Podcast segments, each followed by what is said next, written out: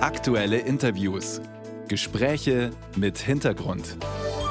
Ein Podcast von Bayern 2. Alle, die in nächster Zeit mit der Bahn fahren wollen, konnten nun erstmal aufatmen. Streiks der Eisenbahnergewerkschaft EVG wird es vorerst nicht mehr geben. Der Tarifstreit soll nun geschlichtet werden. Sofern sich die ätzend langen Tarifauseinandersetzungen bis nach Frankreich herumgesprochen haben sollten, wo man ja in Streik, in Sachen Streik ganz andere Dinge gewohnt ist, dann könnten auch ein paar tausend junge Leute aufatmen. Nämlich die, die einen der deutsch-französischen Jugendpässe ergattert haben, mit denen sie ab heute heute mit der Bahn kostenlos durchs Nachbarland reisen dürfen. Eine Aktion zur Feier der deutsch-französischen Freundschaft. Bayern 2 kurz erklärt. Aus Erbfeinden wurden Freunde, aus Ländern, die über Jahrhunderte immer wieder Krieg gegeneinander geführt haben, gute Nachbarn. Die deutsch-französische Freundschaft gilt als eine der zentralen Errungenschaften der europäischen Nachkriegspolitik. Und der Élysée-Vertrag, der dieser Freundschaft auch einen rechtlichen Rahmen gibt, gilt bis heute als Jahrhundertvertrag. So wichtig und folgenschwer ist er. Um die Unterzeichnung des Élysée-Vertrages vor 60 Jahren zu feiern, haben Volker Wissing und Clément Beaune, die Verkehrsminister beider Länder, Anfang des Jahres den deutsch-französischen Jugendpass ins Leben gerufen. Über die beiden Bahnunternehmen Deutsche Bahn und SNCF wurden insgesamt 60.000 kostenfreie Tickets zur Verfügung gestellt, für die man sich bewerben konnte, wenn man zwischen 18 und 27 Jahre alt ist und einen Wohnsitz in Deutschland oder Frankreich hat. Mit dem Freundschaftspass kann man dann einen Monat lang das jeweils andere Land bereisen, irgendwann in dem Zeitraum von heute bis Ende des Jahres. Die Idee kam gut an. Alle Tickets sind restlos vergriffen. Und darauf ist der deutsche Verkehrsminister vermutlich ziemlich stolz. Guten Morgen, Volker Wissing. Guten Morgen, ich grüße Sie. Wie schnell waren denn die Tickets hierzulande vergriffen? Noch schneller als gedacht. Innerhalb von 30 Minuten waren alle weg. 30.000 in Deutschland, 30.000 in Frankreich. Und das Interesse war auf beiden Seiten der Grenze gleich groß? Ja, sogar so groß, dass die Server in die Knie gingen. Wir hatten innerhalb von Minuten äh, fast sechs Millionen Zugriffe auf die Server und dann war erst einmal ähm, ja, Funkstille, weil die Server in die Knie gegangen sind. Das war allen sehr unangenehm, das tat uns auch leid. Wie groß ist denn der Etat für dieses Projekt? Wie viel Steuergeld hat Sie das gekostet? Das hat äh, Millionen gekostet, aber das ist gut angelegt, weil wir wollen die deutsch-französische Freundschaft stärken und dieses Jubiläum war uns etwas wert. Als wir uns äh, anlässlich der Feierlichkeiten zum Élysée-Vertrag in Paris getroffen haben, haben beide Seiten gleich gesagt, wir wollen was Konkretes machen und wir wollen was für die Jugend machen. Das heißt, das ist eine einmalige Aktion oder könnte es das nochmal geben? Ich meine, der Erfolg mit dem 9-Euro-Ticket letztes Jahr, das jetzt ja fortgesetzt worden ist, hat ja gezeigt, dass solche Dinge auch durchaus eine Fortsetzung wert wären. Das ist zunächst einmal eine einmalige äh, Aktion anlässlich der Feierlichkeiten zum Élysée-Vertrag. Aber wir sind ständig bemüht, unsere Beziehungen mit zu Frankreich zu verbessern, auszubauen, zu intensivieren. Und wir haben ja in Deutschland jetzt das Deutschland-Ticket, mit dem man durch ganz Deutschland fahren kann, zu einem Flatrate-Tarif.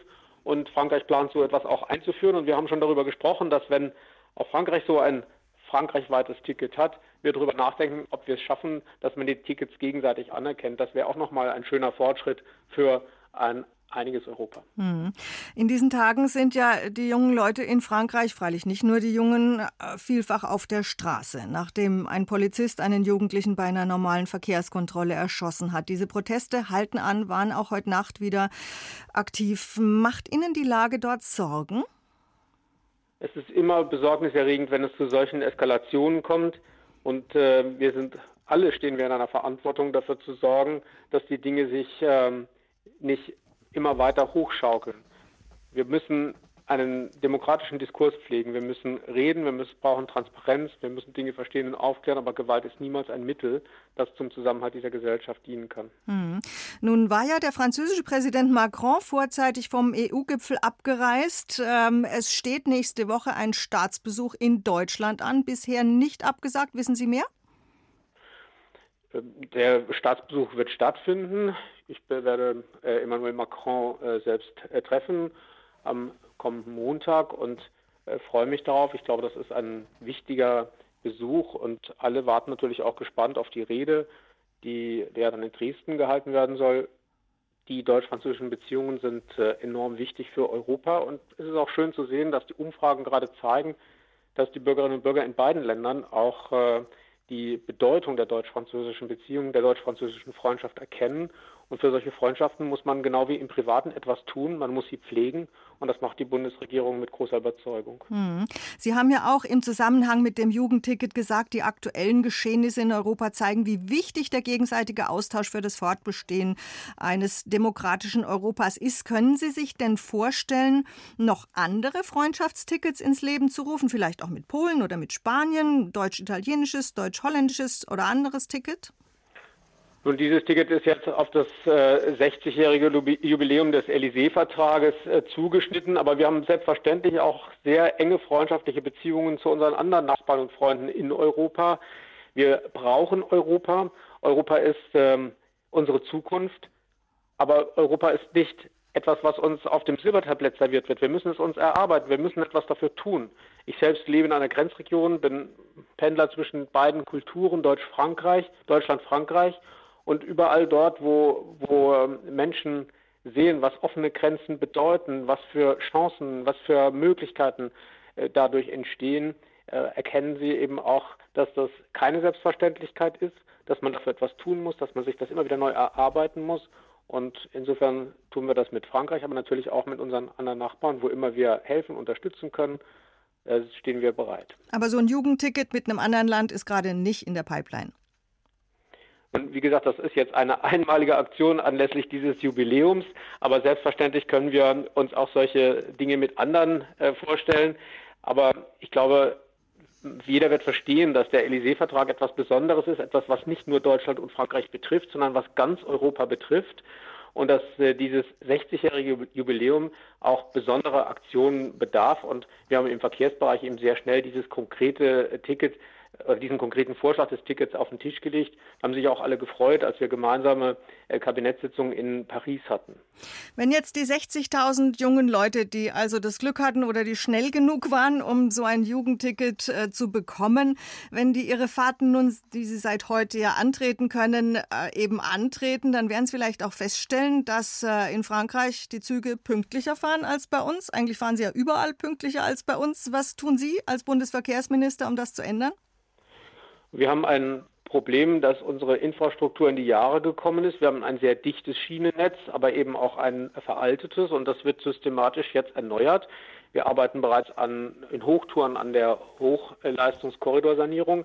Die großen Korridore in Deutschland werden sukzessive rund erneuert und mit moderner Technik aufgerüstet. Dann sind wir äh, diejenigen, die eines der modernsten und leistungsfähigsten Schienennetze haben. Das wollen wir vollständig abgeschlossen haben ähm, im Jahr 2030. Und wie gesagt, die Arbeiten laufen bereits auf Hochtouren mit Hochleistungsbaustellen. Innerhalb nur fünf Monate werden die einzelnen Korridore komplett rund erneuert. Dann noch ein kleiner Punkt. Vielleicht wollen ja die jungen Leute, die jetzt mit dem deutsch-französischen Jugendpass unterwegs sind, auch an den Zielorten mobil sein und ihre Fahrräder mitnehmen. Das ist aber in Fernzügen in beiden Ländern ein großes Problem. Man muss einen Platz reservieren. Es gibt nur eine Handvoll davon pro Zug, wenn überhaupt. Ist da Besserung in Sicht? Ja, das ist ein schwieriges Thema, denn solche Fahrradmitnahmen müssen ja irgendwie organisiert werden. Wenn plötzlich ganz viele gleichzeitig mit dem Fahrrad da stehen und die Kapazitäten nicht da sind, dann funktioniert etwas nicht. Und deswegen macht es schon Sinn, dass man sowas auch irgendwie vorher ankündigt, dass es irgendwie planbar ist. Aber wir sehen schon, dass man äh, da auch bei modernen Zügen einen, einen Akzent legen muss. Die Bahn versucht alles, um Züge so auszustatten, dass den Bedürfnissen der Fahrgäste voll und ganz Rechnung getragen wird. Der Bundes die, wenn ich noch sagen darf, die, die Bahn fährt auch Rekordzahlen. Also es gibt einen regelrechten Run auf die Bahn. Und das ist ja auch ein schönes Zeichen, denn alle machen mit, wenn es darum geht, klimafreundlich unterwegs zu sein. Sagt der Bundesverkehrsminister Volker Wissing von der FDP. Wir haben gesprochen über eine kleine Erfolgsgeschichte beim sonst oft leidigen Thema Bahn. Seit heute gilt der deutsch-französische Jugendpass, mit dem 60.000 junge Leute kostenlos und einen Monat lang durchs jeweilige Nachbarland fahren können. Herr Wissing, vielen Dank für Ihre Zeit. Ich danke Ihnen. Auf Wiederhören.